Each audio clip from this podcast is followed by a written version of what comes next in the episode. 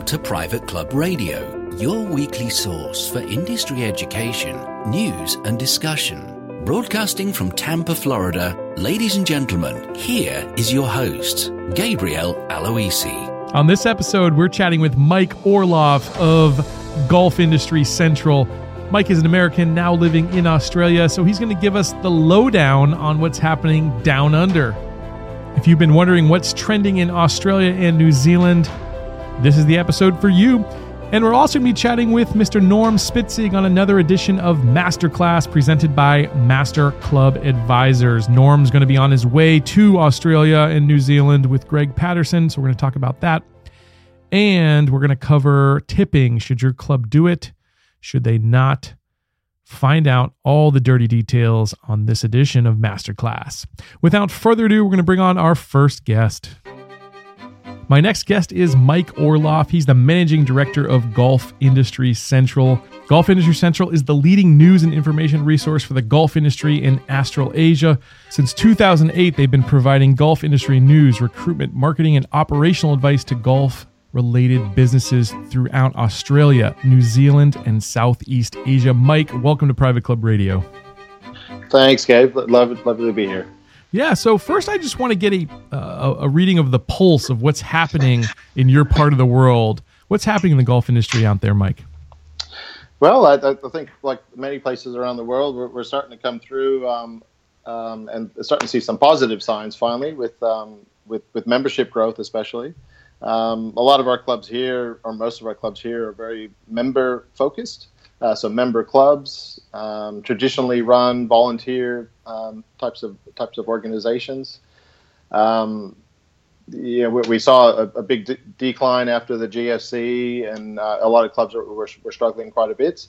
Um, most of our members here, most of our players here, are, are you know handicapped players. They play in competitions. They're they're a member of a club, and the the, the social aspect, I guess, what we see in especially in the U.S. isn't as um, as dominant. I guess we don't have as many public access facilities uh, um, in comparison to over there. Um, to give you a snapshot, we have about 1.2 million players in in the Australia. Um, the size of Australia would be the size of, of uh, the United States, but 1,500 golf courses versus what 16,000 golf courses in, right. in that region.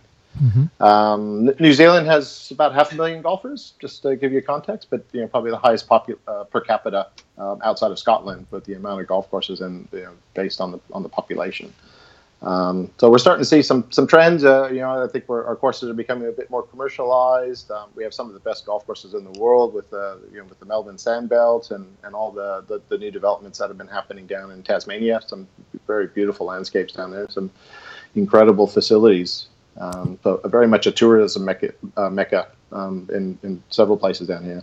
I saw Tara Iti just got ranked right as um, one yeah. of the top golf courses in the world, and it's pretty pretty new, isn't it? Yes, it's. Uh, I think it's only second year. Um, I was fortunate to get a, a preview um, in 2016. Uh, it just you know wasn't. I don't think it was quite all the way open, but uh, once again, some pretty amazing landscape, um, Doak design. Um, yeah, uh, American owned. I think in if I remember the, the history down there, Amer- American owned, and a big development happening just outside of Auckland, about an hour and a half or so north of Auckland. Wow. Um, but uh, once again, yeah, and same with Barnbougle uh, Dunes and uh, Lost Farm, Kings Island. You know, we've got some world class ones that have just opened in the last uh, last couple of years. Oh, that's fantastic. So you started this resource, Golf Industry Central, about 10 years ago now, Mike. You're celebrating your first decade doing this. So first yep. off, congrats for for sticking with yeah, th- it so long. Yeah, but, thank you. It's a, it's a passion. Yeah, yeah, it's got to be. If you do anything for 10 years, it's got to be a passion. So let's let's just go into the history of how you started that, why you started that, maybe even what brought you to that part of the world. Sure, sure. So I like many people out there. I, I was uh, well. I'm from California originally, so you know, I, not sure if my accent is coming through or not. If it's uh, American or, or Australian, depending on yeah. You, I think listening. you've taken on a little bit of the Australian. I would say yeah, yeah. But it's it's kind of in between. Yeah, it's a, a bit of a, a, mutt, I think, because they're. Um, I'm originally from Los Angeles. Uh, I came out here in, in 2000, so I've, I've had about 18 years living here. Um, during that time, or the reason, main reason I came out was um, I was working for American Golf Corporation uh, at the time, um, and they were expanding out into the Australian market. So I was I was the first general manager. I ran two two resorts uh, in a place called the Gold Coast, which is on the eastern seaboard, about an hour south of Brisbane. Uh, but it's a tourism mecca. It's a uh, Miami style, you know, type of place with beautiful beaches, amusement parks, golf courses, a lot of outdoor activity, a lot of sporting. Mm-hmm. So I, I, came over with them and managed a couple golf courses. Um, they were at that point when American golf was sort of uh, in a retracting mode, sort of getting out of the uh, overseas uh, market. I went back and ran a property in, in Anaheim, California called Coyote Hills. Uh, during that time, I was um, I was in conversation and, and communication with a, a beautiful Aussie girl that um, I've ended up marrying. Um, we have a couple kids, and you know the whole uh, almost the American dream or Australian dream in many cases. So I've, I've made this my permanent home and moved back.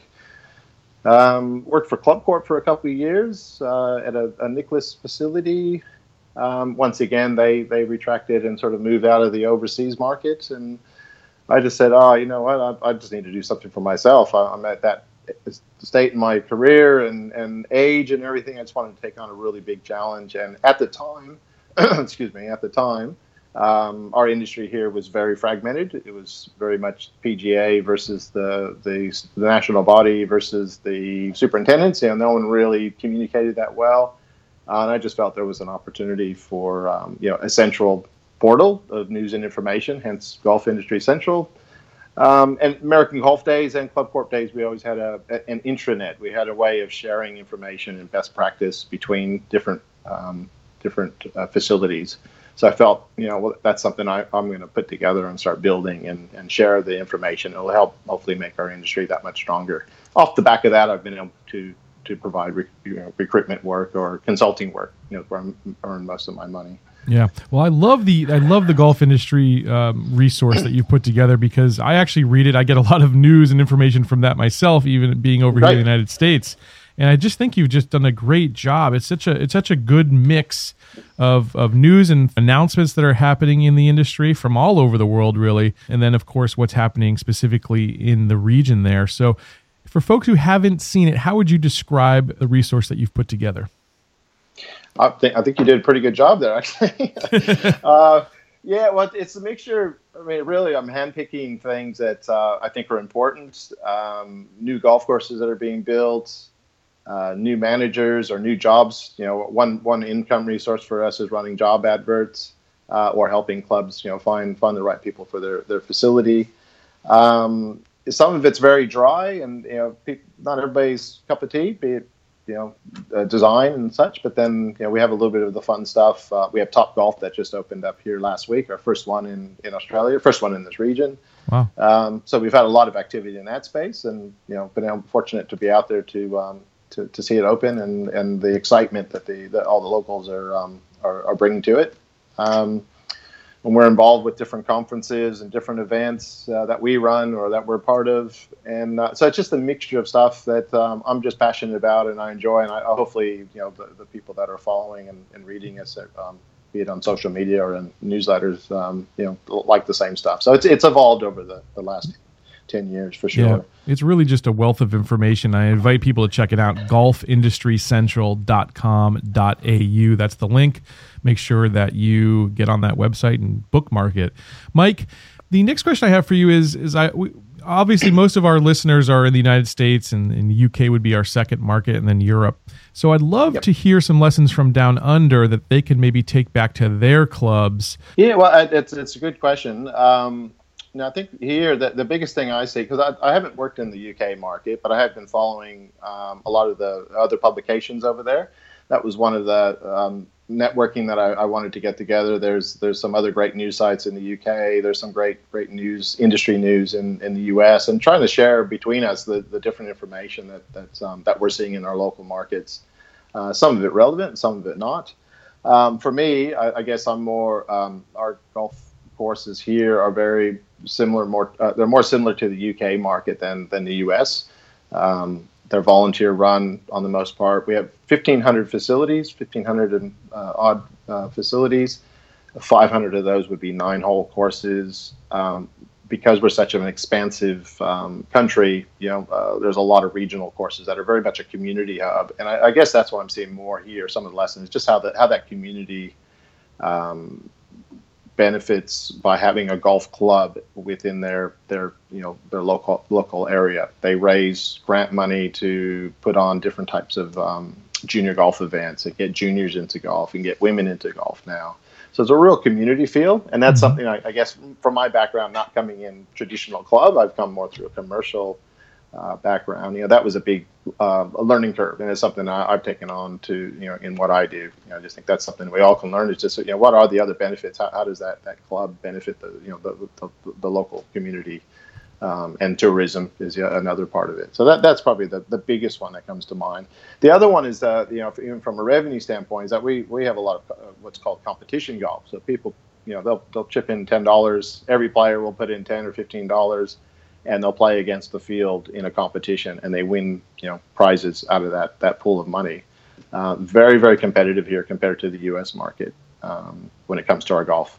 yeah, really. so it, yeah, oh, that's ex- extremely. Yeah, it, it's uh, if you're not a member of your club, they, they sort of look at you funny sometimes. Like, where, where, where, are you a member at? Um, they're very proud of their clubs, which is great. Um, but yeah, that the whole com- competition uh, facet, you know, so you, you play, you're a, you know, if there's 200 people in the field, there's a couple thousand dollars worth of prizes, and wow. you know, they give you balls, they give you this and that, but it gets people really active in, in, in playing, and they they win the honor board. They win, you know, get their name up in, um, you know, in perpetuity for winning some of the big events that they have on at the club. So it's very active in that that that perspective at yeah. a lot of the clubs.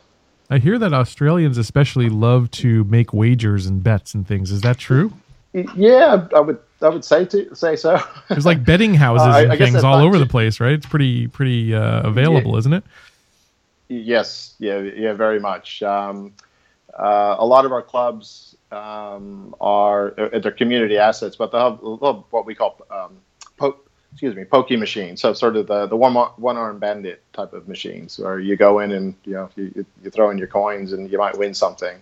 Um, and, and, that money actually you know supports these golf clubs and these clubs in the community wow. through through some of that some of those and there's a lot of them in, in a, a couple of the states really um, wow. yeah so, and then the other one being what's called is the is the betting. So you can go in and, and place a bet like a lotto type of bet where you fill out a you fill out the little cards and you know if you get the right numbers you win something or you're betting against you know any of the uh, the horse races or sporting events around the world now because of the you know the internet you can bet pretty much anywhere so yeah yeah it's a very competitive country um, love our sport uh, not as much gridiron but uh, you know rugby and and uh, and uh, the world, uh, the soccer, you know, World uh, Cup at the moment, all yeah. that type of stuff. That's all everybody's talking about. I love our sport, sure. love our, you know, love competition. So, in in terms of you know other ways that that those clubs differ from the United States, here I know there's a lot of there's a real push for bringing the family to the club and and building we're building the pool mm. facilities and the fitness facilities and those yeah. sorts of things. Are you seeing the same trend happening over there? Not not as much. What we tend and I mean, not to, I guess I'm being very general. I mean, we, we tend to follow behind the U.S. and, and the UK markets uh, when it comes to that that type of of, um, of asset um, of building. But we don't have as many golf facilities that are part of a housing development, for example. I mean, right. We're starting to. We're starting to see more of that.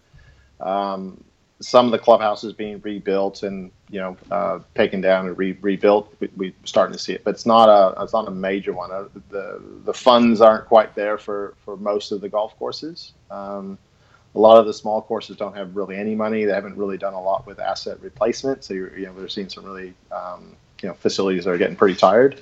Mm-hmm. The more mo- the the top end facilities though that they are looking at long term um, uh, master plans, and you know we have Gil Hanse doing uh, Royal Sydney. We have Tom Doak doing a few properties down here.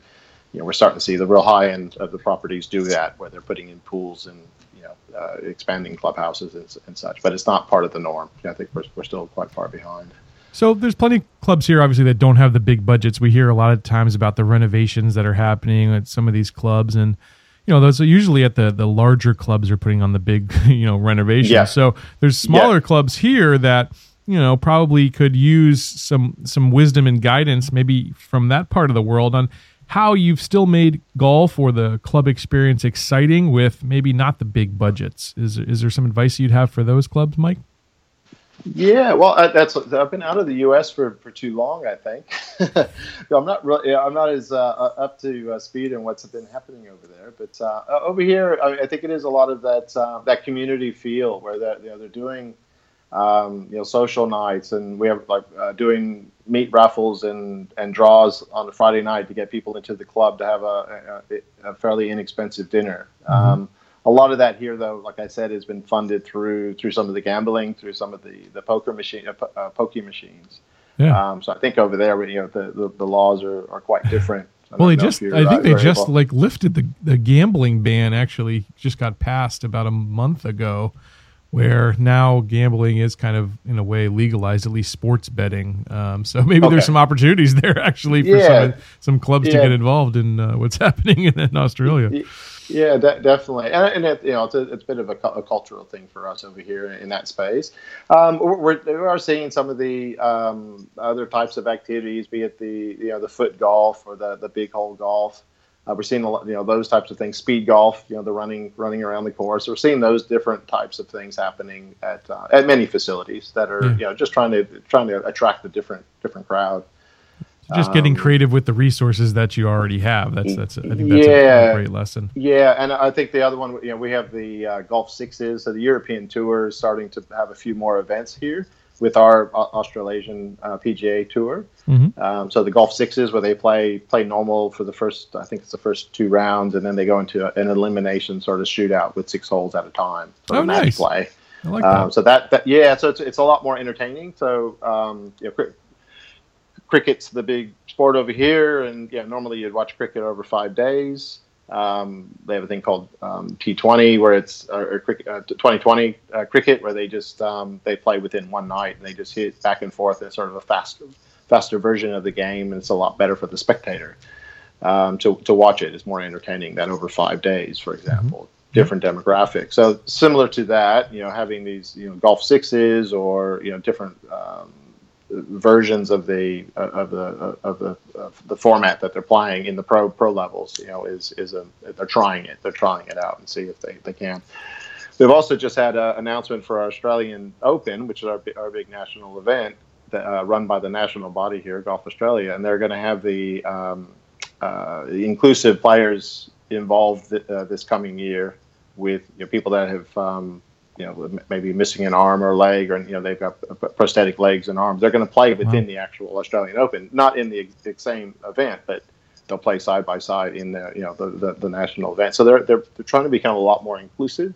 Yep. and allow other people coming in, which is right. It's a big move, and I don't think any other countries has done that. Yeah, um, that's or, fascinating. Or doing. So hopefully, we're leading in you know leading in that space. I can send you some information on it if you yeah, I'd love to see that, that, for sure. And I'm sure you've got some of that stuff on your website as well. Um, that's fascinating. Yeah. I love that. I think the the more inclusive that the sport can be, the the better it's going to be for everyone. Um, so after 10 years, obviously you've seen lots of you know news stories or trends and things happening. What are some of the highlights of the last 10 years that that's gotten you really excited, Mike? Well, I, I, think the inclusive golf is one. um, it, it's it's been good to see our our uh, national bodies starting to work a lot closer together. That's um, I mean, hence uh, part of the reason I called it Golf Industry Central was 10 year, 10, 12 years ago, our industry was was fragmented. They weren't really working close together. There wasn't mm-hmm. anywhere to get you know the information that's out there uh, that people wanted. Um, so seeing these the, the, different national bodies and state bodies are starting to work closer together. They're they're aligning. Um, they're looking at their their operational structure and making some changes in that space. So you know, from from yeah, I guess my industry nerdy um, perspective, you know, it, it's something good to see. It's a, it's a very positive growth for for the industry as a whole um, if they are working together. You know, we, yeah. have, we have limited resources, and you know, um, it's better that you know we're, we're more efficient and and uh, and all working toward a common goal versus working for individual goals. Yeah, so I absolutely. think that's you know, it's just good. That's fantastic. So this question, next question, comes from one of our show listeners and friends. He's actually been a guest on the show. His name's Leighton Walker, and he wanted yeah. to ask you, Mike, why do the best managers come from that part of the world? From Australia? Yes. it's kind of a tongue-in-cheek joke because he's from Australia. yeah. No, I know, like that's why. he didn't actually ask oh. that. That's my own question. oh, okay. That's, oh, no. You get me in trouble on this one. No, oh, that's an interesting question. I don't know. It, it, it's uh, we're, we're evolving. We're, we're getting some really good good GMs coming out here now because they're. I, I think we're getting some of the younger ones coming too. Um, you know, we have some very traditional GMs that have been in the area, have done some great things. Uh, and like anything, you know, we see our, our um, you know, we're having this big shift in our our our, uh, our demographics. So mm-hmm. with that shift is also new, younger. Um, I'm feeling old at 50 nowadays. You know, looking back at some of the people coming through now. Sure. Uh, but yeah, they're just more tech savvy. They're just you know a lot more modern. But um, on the one hand, our uh, a lot of our members and our, our product, the people that we're trying to um, to look after, are um, you know are, are still older, but um, but very aged. You know, just, just it's the same same trends anywhere around the world. You know, we yeah. have a very aged pop- population of golfers. How do we attract the new ones? Well, yeah, the the new uh, fresh managers will bring them in. What specific things are they doing to attract younger members in Australia and New Zealand? Yeah, with with the um, Australia, New Zealand, different age membership. So you know, there, there's an age. Uh, I'm trying to think of how it is in the states. You know, you might have a member, a junior up to 18, and then from mm-hmm. 18 to 21 will be a different membership category. Yeah. Uh, and then 21 to 25 and 25 to 30. So there's a few of those ones that used to be at the mid 20s used to go to full membership cost. Our, mm-hmm. our membership here is fairly inexpensive by U.S. terms. Um, and you know, it's one of the challenges we have is that you know some of these our running costs at these properties keep increasing, but we're unable to push the uh, dues line up by much yeah. by CPI or whatever. So we, you know we've got this uh, upward pressure. We have a very high um, uh, payroll cost here.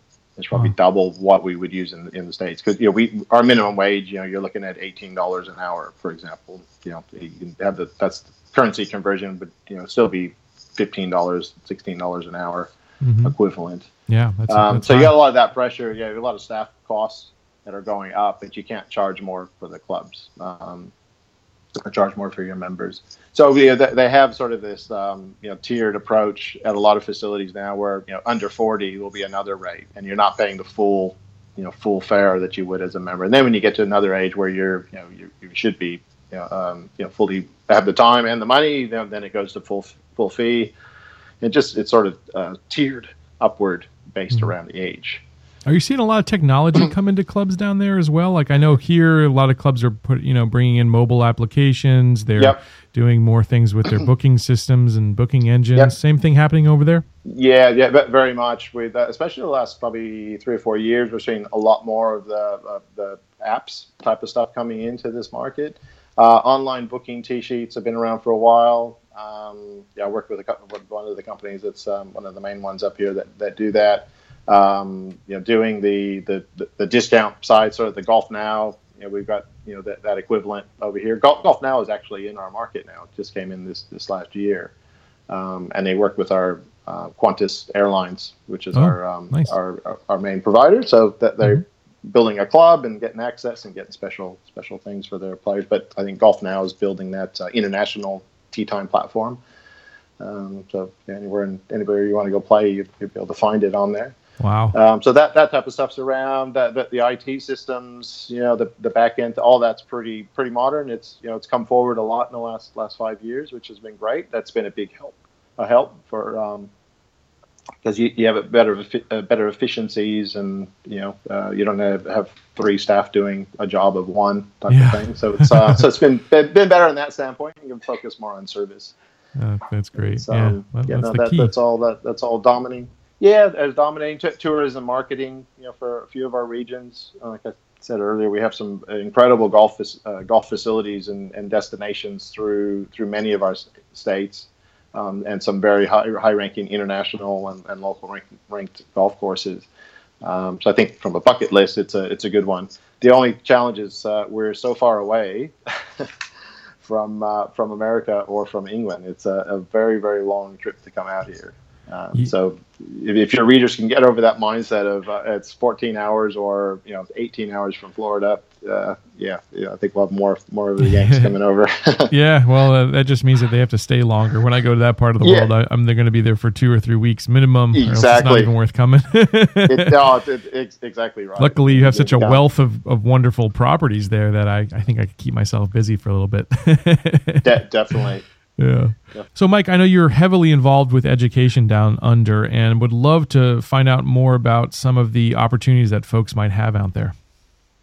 Yeah, no, th- thanks, Gabe. Yeah, there, it's um, the second half of our year. We're, we're, in winter right now, being middle of July, so we're you know, we're not that cold compared to, to some of this um, some some of the states up there. Uh, but we, our second half of the year is when we have most of our events on. We uh, we have uh, Greg Patterson and Norm Spitzig coming out for a 10 day roadshow uh, through six cities um, on the second half of July. Uh, if you happen to be in the country, you're more than welcome to come to one of them. Um, we have a golf business forum, which is more of like your National Golf Association type of forum. It's a two day one, more commercial focus that we're involved with as a media partner. That's in Melbourne at the end of July. Um, I think some of you may be coming out to Queenstown in early October for the for the New Zealand event, uh, the New Zealand BMI event. I think it's a sold out with 50 managers from North America coming. Wow. Uh, there's a, there's a Golf Managers Association of New Zealand event that sort of backs up to that one. Um, so if you're out for that, maybe stick out a, a couple extra days. Queenstown's an amazing city.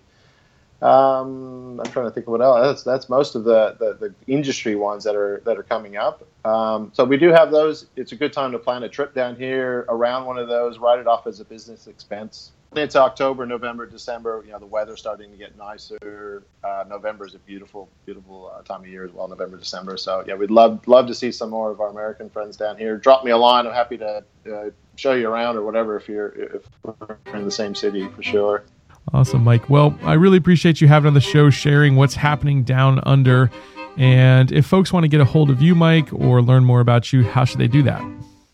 Uh, probably easiest way would be be the website. So um, uh, golfindustrycentral.com.au or an email to Mike at golfindustrycentral.com.au. Either one. Um, but we're on. I'm on most of the social media platforms, so you'll be able to find us. Mike, thank you so much for joining us on Private Club Radio. That, yeah, thanks very much, Gabe. And now it's time for your monthly masterclass presented by Master Club Advisors. My guest today on Masterclass is Norm Spitzig of Master Club Advisors. Norm's going to talk to us a little bit about tipping. But before we get into that, Norm, I wanted to get a little detail from you on your trip down under. Can you tell folks what's going on? I sure can. Uh, first off, it's always great to talk with you. Uh, you know, we have a, a, good time together, and I really enjoy the exchange of information and our camaraderie and all kinds of good stuff. So it's, it's always fun. Likewise. Uh, Greg Patterson and I are having our return. The boys are back in town visit uh, to Australia. We went uh, two years ago. We actually were in Australia and New Zealand and visited four or five cities. And this time it's expanded. We're going to five different cities. We have about eight or nine talks planned, maybe ten some private consulting. Uh, Mike Orloff, who's an American who lives there and is runs a, a website and, and, service called Golf Industry Central, is uh, a friend of ours. He married an Aussie girl a long time ago and stayed there. And uh, three of us travel around, and we've got some really good topics planned. We're talking a lot about service and culture, and something I think you might be interested in: membership marketing. Yeah. how, how are we, you know, what's going on in the U.S. And I actually got you listed on a slide uh, referring to your book. Cause, you All know, right. I'm a big fan of Thank that. you. But uh, no, Greg and I really have a good time, and, and Mike joins us, and we just get to see a lot of friends. Um, I think what made this all go together is that um, there's a conference in Cairns called Outside Insights, and um, Colleen Okafran heard us speak two years ago on our first tour, and uh, she's the booking agent for this particular group in Queensland. And she she booked us early, and that really kind of became the focal point and allowed us to go there um, socially and financially. So Greg and I are the co-moderators.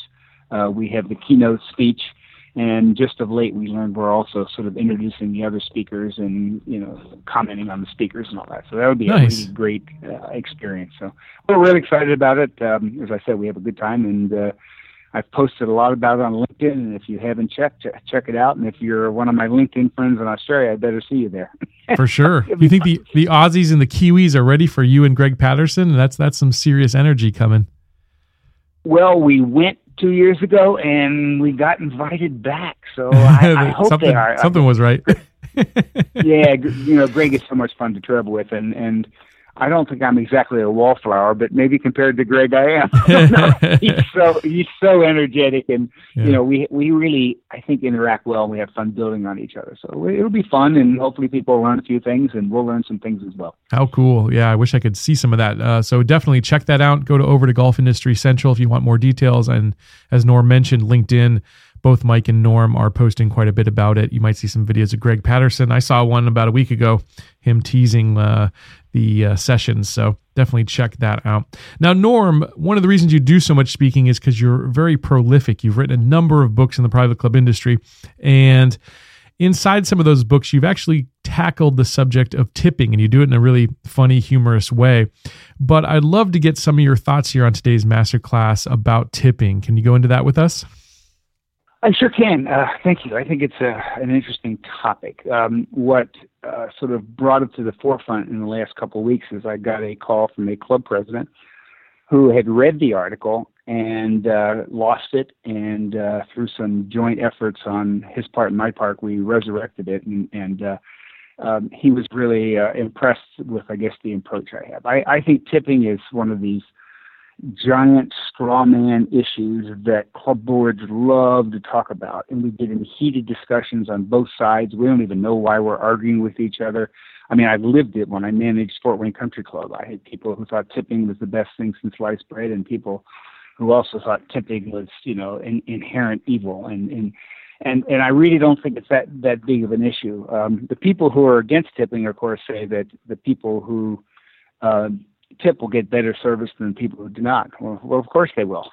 that's that's human nature. That's kind of the way it works. Right. And so you, you got to take a hard look at your club culture and say, you know, what are we really about? Um, what happens though is that if you ban tipping and you're not really thoughtful or don't have the deep pockets to um, pay the servers for their lost income or whoever gets tipped, what happens is, is it's human nature. The the servers um, say, look, why should I work extra hard because I'm getting the same money as this crummy new server who started here.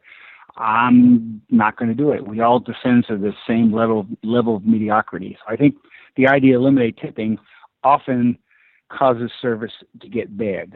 So so what do you do to fix that? Well, I think you take a hard look at your club culture and you say, look, we really don't like tipping, and I'm fine with that. But then what are you going to do to compensate for that? Well, one, you've got to pay the servers um, uh, what they would have earned had they made tips. Uh, in any in any case, so you have to pay a competitive wage. But more importantly, you've got to have some system in place where you reward the people who give better service, not necessarily by tenure, but by a combination of tenure and performance, where you you know objectively evaluate them. I'm okay with that but you just build that into the budget. You don't, you know, allow tipping, and then I guess you, you know, you charge higher dues.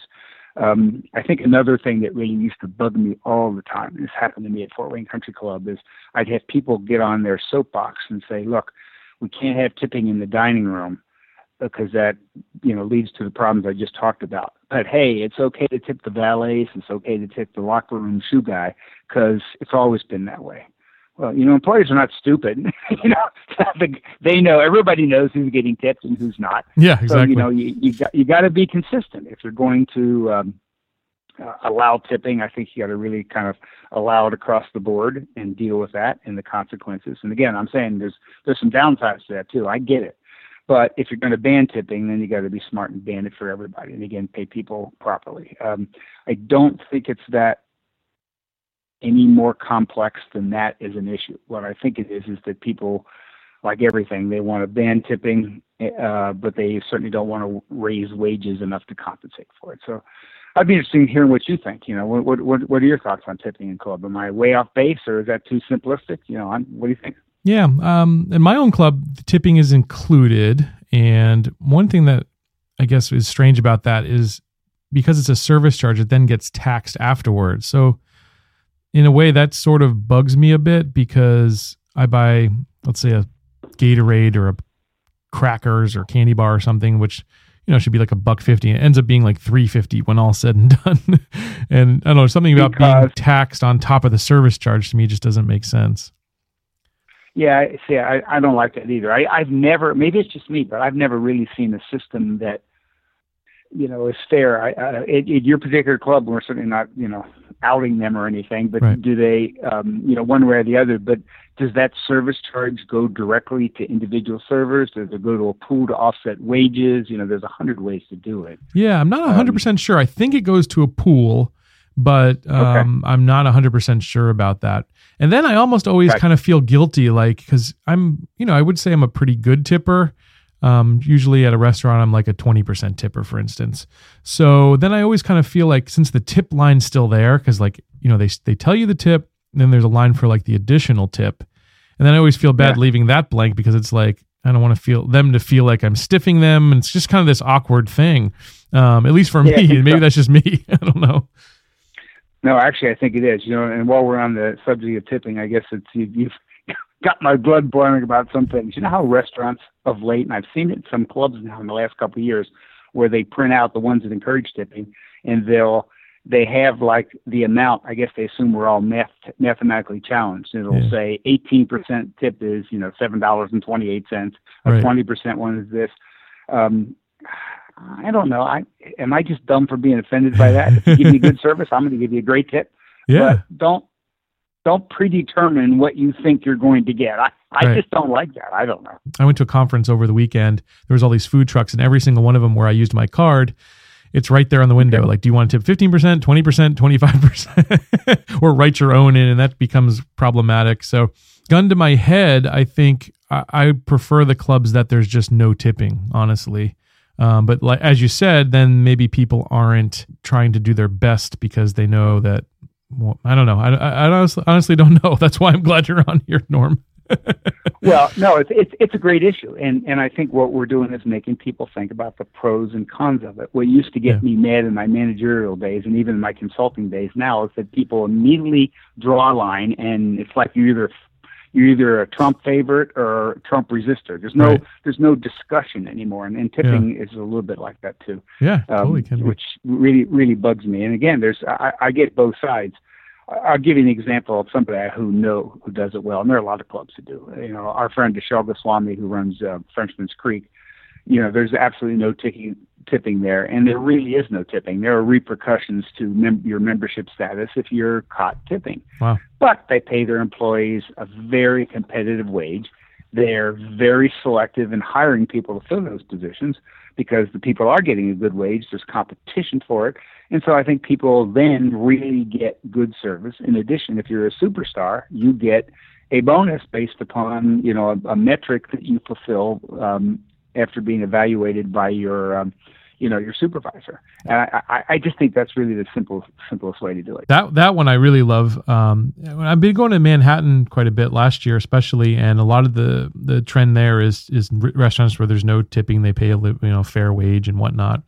And i feel yep. like the service is just as good if not better because people just like where they work. And i love the idea of bonusing. I mean i think that's genius where you know, you basically you're you're giving people an incentive to do their best always, but then the members aren't in that awkward. That's do right. I tip? Do I not tip? It's awkward for the members. I'll throw a really monkey wrench into it. A couple remember last year, the year before, the city of Seattle uh, raised the minimum wage to fifteen percent. This was their attempt. Uh, excuse me, to fifteen dollars an hour. The minimum wage went wherever it was to fifteen dollars an hour, and the actual income of people who work in the restaurant industry as servers, waiters, waitresses went down significantly since that time.